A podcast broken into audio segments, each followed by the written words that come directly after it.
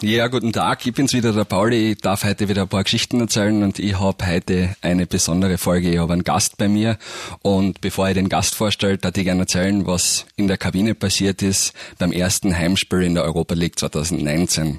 Und zwar bin ich da vorne draußen am Gang gestanden, vor der Kabine, da geht's dann raus zum Stadion und warte auf, dass das Spiel losgeht, also ein paar Minuten davor und dann läuft auf einmal zwei Sanitäter vom Roten Kreuz in die Kabine ich als neugieriger Fotograf laufe natürlich nach und schaue mir an, was passiert. Da geht's dann über die Stirn obi rechts äh, zu die Duschen und links neben die Duschen ist der Massageraum und wie ich um die Ecken schaue, Sigi, das ist das Rote Kreuz, der Teamarzt vom WRC, gebückt über einen Menschen auf der Massagebank liegen und leicht besorgt sind. Und derjenige ist gar nicht so unwichtig für dieses Spiel und für die Mannschaft. Wolfsgeflüster. Eine Produktion von Fotograf Paul Meyer, dem WAC und der Antenne Kärnten. Mein heutiger Gast ist der zwölfte Mann am Platz. Manchmal wichtiger als der Trainer. Er hat viele Spiele nicht gesehen, obwohl er auf der Tribüne war und kennt die Unterwäschegröße von jedem Spieler. Er ist der Mannschaft meistens voraus und trotzdem immer für sie da. Sein Job basiert auf Verlässlichkeit, Vertrauen und auf harter Knochenarbeit.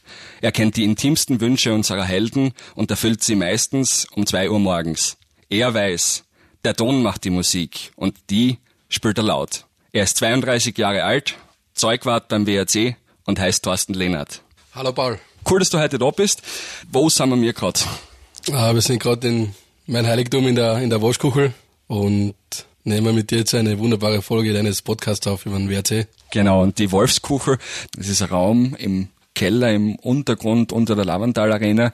Du gehst rechts um die Ecken, einer bei der Tür, machst die Tür hinter dir zu und du hörst ein leichtes Summen von die Waschmaschinen. Der ganze Raum atmet Fußball. Die Wand vor mir ist komplett voll mit Wimpeln von verschiedenen Vereinen. Ich sehe da FC Wacker Innsbruck, SK Rapid Wien, Atus Nötsch, TSV Hartberg, teilweise Autogrammkarten unterschrieben. Ich sehe Autogrammkarten vom Hans Krankel, die da hängt, der Teamfoto vom WRC von 2020, äh, Bügeleisen, viele Wäschwanderl, äh, ein Kühlschrank, eine Kaffeemaschine. Was ist noch erinnern? Was passiert da noch? Äh, ist noch da. Der ist ganz wichtig, weil da muss ich die Wäsche dann trocknen von den Jungs, damit es dann gleich wieder einsatzbereit ist fürs Training und fürs Spiel. Ich kenne die seit letztem Jahr und wenn ich an die denke, habe ich auch eine Geschichte im Kopf und das war in Istanbul im Mannschaftshotel am Abend vor dem Spiel. Da bin ich am Vortag, ich bin schon ein bisschen vorher angereist und habe mir nachher Champions League angeschaut von Galatasaray gegen Real Madrid und habe dir davon erzählt auf der Bank das kann ich mich noch erinnern. Du hast gesagt, dass die Stimmung einfach unglaublich war. Du hast mir da oder nachher was gezackt auf dein Handy. Du bist dann, hast dann sofort dein Handy rausgeholt und hast auf YouTube was gesucht. Genau, das war beim Spiel von Galatasaray von Wesley Snyder noch ein Sieg. Der ist da aufs Spielfeld auf die Mittellinie gegangen und hat diesen traditionellen Fanspruch angestimmt und dann haben halt 50.000 fanatische Galatasaray-Fans das angestimmt und mitgemacht. Das war schon eine ganz Partie übers Handy alleinig. In der Minuten ist mir wieder eingefallen, dass du ja nicht da als, als Zeigwart auf die Welt gekommen bist. Ja, ich war zehn Jahre lang Vorsprecher beim Fanclub bei der Wolfsrund und daher interessiert mich die Fankultur schon sehr. Wie lange bist du jetzt schon beim WRC? Ja, beim WRC jetzt zwei Jahre, aber es waren da schon sehr zwei coole, lustige und erfolgreiche Jahr, ja. Okay, das heißt, du machst zehn Jahre einen Vorsprecher, stehst immer drüben auf der auf der Fansektor-Tribüne und äh, schreist, schaust dir die meisten Spiele von mit dem Rücken an wahrscheinlich und hast nicht viel gesehen, weil du ja um die um das Publikum kümmerst. Und auf einmal hast Thorsten, du sollst jetzt äh, nicht auf der Seite stehen, sondern du sollst umgehen auf die andere Seite. Wie kommt denn sowas zustande? Oder wie kriegt man das eigentlich hin? Das war ganz eine zufällige Geschichte eigentlich und ein bisschen lustige. Ich war damals gerade im Urlaub in Lignano mit meinen Freunden und der Max, unser Teammanager, hat mich angerufen am frühen Nachmittag und ich war halt schon locker drauf, hab schon ein paar weiße Spritzer Intus gehabt im Blut und ich habe das Gespräch da gar nicht wahrgenommen, weil er hat gesagt, ja, sie suchen einen Zeigwart, der was vertraut mit dem Verein ist, der was schon die Spieler kennt. Und ich hab gesagt dann, ja, passt, ich mach, ich mach. Und nächsten Tag hat mir der Max nochmal angerufen. Da war ich dann Gott sei Dank in einem besseren Zustand, haben wir über das geredet und ich hab dann sofort mir okay gegeben, weil wenn man mit einem Verein verbunden ist und man kann dort direkt mitarbeiten, ist das natürlich ein, ein Traum. Wie wird man eigentlich Zeigwart? Ja, angeblich braucht man da ein Diplom. Na, schmäh ohne es. Ich bin zwei Wochen ein, eingeschult worden und dann hat das schon, schon hingehauen und ich bin sehr, sehr zufrieden mit der, mit der Arbeit und ich glaube, die, die Jungs haben Bar, auch freut mit mir. Jetzt ist es so, wenn wir zu einem Auswärtsspiel fahren oder fliegen, wie es in der Europa League ist, da bin ich immer beeindruckt, wenn ich jetzt hinkomme zum Flughafen, dann ist der Thorsten, der Toni, der Dacho, die sind schon voll am Zeug eingetragen und da gibt's so silberne Kisten, die sind ungefähr eineinhalb Meter oder ein Meter zwanzig mal einen Meter und einen Meter hoch und da dürfte das ganze Hab und Gut vom WRC drinnen sein. Also von Gauen von die Matchtrikots über Radlerhosen, Socken, Fußballschuhe, lange Hosen, Unterziehsachen, Winterjacken, also wir schauen immer, dass wir alles, alles mit haben, was die Jungs halt benötigen. Ich kann mich erinnern, auf den Tag von dem Mönchengladbach-Spiel, der Debütauftritt vom WRC in der Europa League und da waren alle angespannt. Jeder Einzelne war nervös, egal ob es aus dem Management, aus deinem Team, aus der Mannschaft und von den Fotografen. Jeder hat nicht gewusst, was erwartet an, was muss er vorbereiten, was muss alles da sein. Jeder hat sein Bestes gegeben natürlich. Und die Mannschaft geht immer eine Stunde vor dem Spiel noch einmal auf das Spielfeld, schaut sich den Rasen an, kontrolliert und schaut sich vielleicht ein paar Eigenheiten an.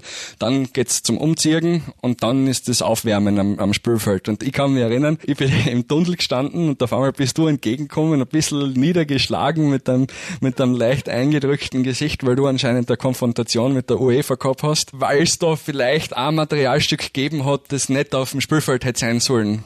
Jetzt im Nachhinein kann man drüber lachen, aber wir haben Abschlusstraining gehabt in, in Gladbach Gladbach und man kriegt von der UEFA eigene Ballsack für Spiel und wir haben zehn Bälle in einen Bundesliga-Ballsack getan und damit hat die UEFA leider Gottes kein, kein frei gehabt. Okay, jetzt haben wir den Zeigwart-Job schon ein bisschen umrissen. Du bringst das Zeug vom Stadion bis ins nächste Stadion. Du schaust, dass jeder alles hat. Du rammst dann in der Kabine alles aus, vom Trikot über die Schuhe, über die Snacks und Lebensmittel, die jeder Einzelne noch ähm, während dem Spiel oder in der, in der Halbzeit braucht. Du richtest die Wasserflaschen, du pumpst die Bälle auf und erzähl mir mal vielleicht, sind wir, wir zwei und sucht dir keiner zu, ist ja vier Augengespräch, die Jungs was ist denn da eigentlich los? Hat da einer spezielle Wünsche und kommen sie zu dir noch um zwei in der Früh und wollen noch was haben oder äh, haltet sich das in, in Grenzen oder gibt's da vielleicht in, in einen oder anderen Vogel, der überhaupt was, was ganz was Besonderes braucht? Also da muss ich sagen, Gott sei Dank meldet sich um zwei in der Früh keiner mehr. Aber es ist halt schon, es gibt schon gewisse Spieler mit Besonderheiten, so wie der Kapitän der Lindy, der braucht halt am Spieltag immer am Ball, am Platz, wenn er in die Kabine geht der, der Wuschi, der hat, der spielt immer mit seinen eigenen Falke, Socken. Da erzähl mir noch eine Geschichte, was dir einfällt. Eine Geschichte, was mir einfällt. Weil ich weiß noch vor, vor eineinhalb Jahren, wo der Seko noch bei, bei uns gespielt hat, haben wir gehabt Auswärtsspiel in St. Pölten. Wir sind zurückgekommen, haben die, die Kisten und etc. alles abgeladen im Stadion. Dann spähe ich ihm zu und fahr heim und während der Heimfahrt vibriert mein Handy. Steht drauf, Hansi Jochum. Ist schon wieder das Schlimmste vermutet und Hansi sagt zu mir, Dorti, Dorti, ich glaube, du hast einen Seko eingesperrt im, im Stadion. So, hey, das gibt's nicht. Ich, ich weiß, ich weiß durchgeschaut, da war keiner mehr da. Bin ich umgedreht, hergefahren und da, weil ich Ausland hab, war der Seko, hat ein Geschäft gehabt am WC, es hat länger gedauert und den habe ich leider, leider Gottes übersehen. Hat hast eingesperrt? Ja, das tut mir heute noch leid, aber wenn jetzt den Seko trifft, weil er jetzt bei, bei Salzburg spielt, lachen wir beide über, über die, die Geschichte. Vielleicht ist er deswegen aufgehauen zu Salzburg. Du, ich, ich hoffe nicht, aber kann schon sein, dass das ein Mitgrund war, ja. Hinter den Kulissen, ganz nah dran am WAC. Ja, ich hab's euch vorher schon erzählt. In Graz beim ersten Heimspiel gegen AS Roma bin ich in die Kabine abgegangen, in den Massageraum und da liegt einer. Und die, das Rote Kreuz kümmert sich um er, um der Teamarzt ist besetzt und das Ganze vor dem wichtigsten Spiel des Jahres. Mittlerweile denkt es euch wahrscheinlich schon, das war damals der Thorsten. Ja, also das war der erste Spieltag in der Europa League daheim. Äh, in der Europa League, da muss drei Stunden vor Spielbeginn die Kabine fertig sein. Das haben wir gemacht. Dann bin ich, der Sascha und da muss die Sarah raus aufs, aufs Spülfeld und stehen draußen und trinken einen Kaffee, freuen uns aufs Spiel und auf einmal macht es einen, einen, einen Brenner am, hinten beim Knack und ich hab mir nichts dabei gedacht. Streicheln hinten einmal drüber, sehe ja, ein bisschen Blut. Der Sascha sagt, ja, du hast einen Big, Big mal zu. Ist ein bisschen ein größerer, größerer Einstich. Ich hab mir nichts gedacht dabei, passt, zugepickt drinnen in der Kabine, wieder aussehen. Vor allem ist mir schwindelig geworden. Durch noch so geschwitzt am ganzen Körper, kalt war auf einmal und dann hat sie mich zusammengebracht. Äh, und da bin ich eigentlich erst unten in der Liege wieder aufgekommen und hab das Ganze ein bisschen realisiert. Da ist mir dann echt nicht so gut gegangen. Und was war so beim, beim BRC Insider ein bisschen um dumm erzählt, was die damals gebissen hat, habe ich gehört, das war eine extrem große, überdimensionale Fledermaus, die dir da ins Knack geflogen ist. Kann das sein? Stimmt das? das ist ein Mythos, glaube ich. Die Jungs waren da nach dem Spiel auslaufen und äh, dann in Wolfsberg beim Training hat er, ich glaube, der Novak Mike zu mir gesagt, sie haben das Viech gesehen, was mir gestochen hat.